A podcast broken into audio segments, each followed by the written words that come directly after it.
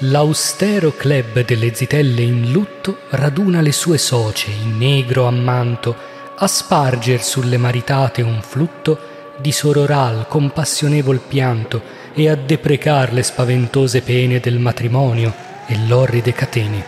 Oh, Luna dice, sian lodati i numi che mi han sottratta al nuzial periglio. Corrotti sono i tempi ed i costumi. Ma io fui sempre e ancora sono un giglio dispregio dell'amore e affanni e inganni, sebbene giunta appena ai 50 anni. Ma gli uomini han capito a prima vista ch'io non ero per dinci una di quelle che si lasciano, facile conquista, trascinare all'altare come agnelle. Nessuno, né stranier né americano, ha mai osato chieder la mia mano. Neppur la mia, soggiunse un'altra, e vivo per questo in libertà, sola soletta, non schiava umiliata d'un cattivo, marito che mi avrebbe, ohimè costretta, a subire i suoi baci.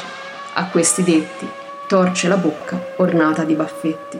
Ecco, le cateratte delle ingiurie vengono aperte. Abbasso i maschi, donne non son quelle adunate là, ma furie. Trema il soffitto, trema le colonne della sala.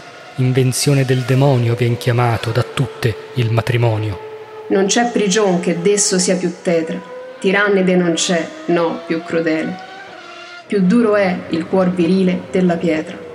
Un mostro è l'uomo, arido, infedele, egoista, brutale. Di miti e buone non ci son che quelle zitellone.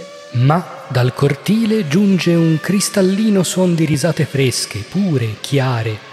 È la gioia trillante d'un bambino che s'esprime così, senza pensare, senza sapere, perché splende il sole o perché Iddio lieta l'infanzia vuole. Il bel riso del bimbo spegne l'ira di quelle donne e le sulfuree fiamme. In fondo al loro cuore trema e sospira la gran tristezza di non essere mamme.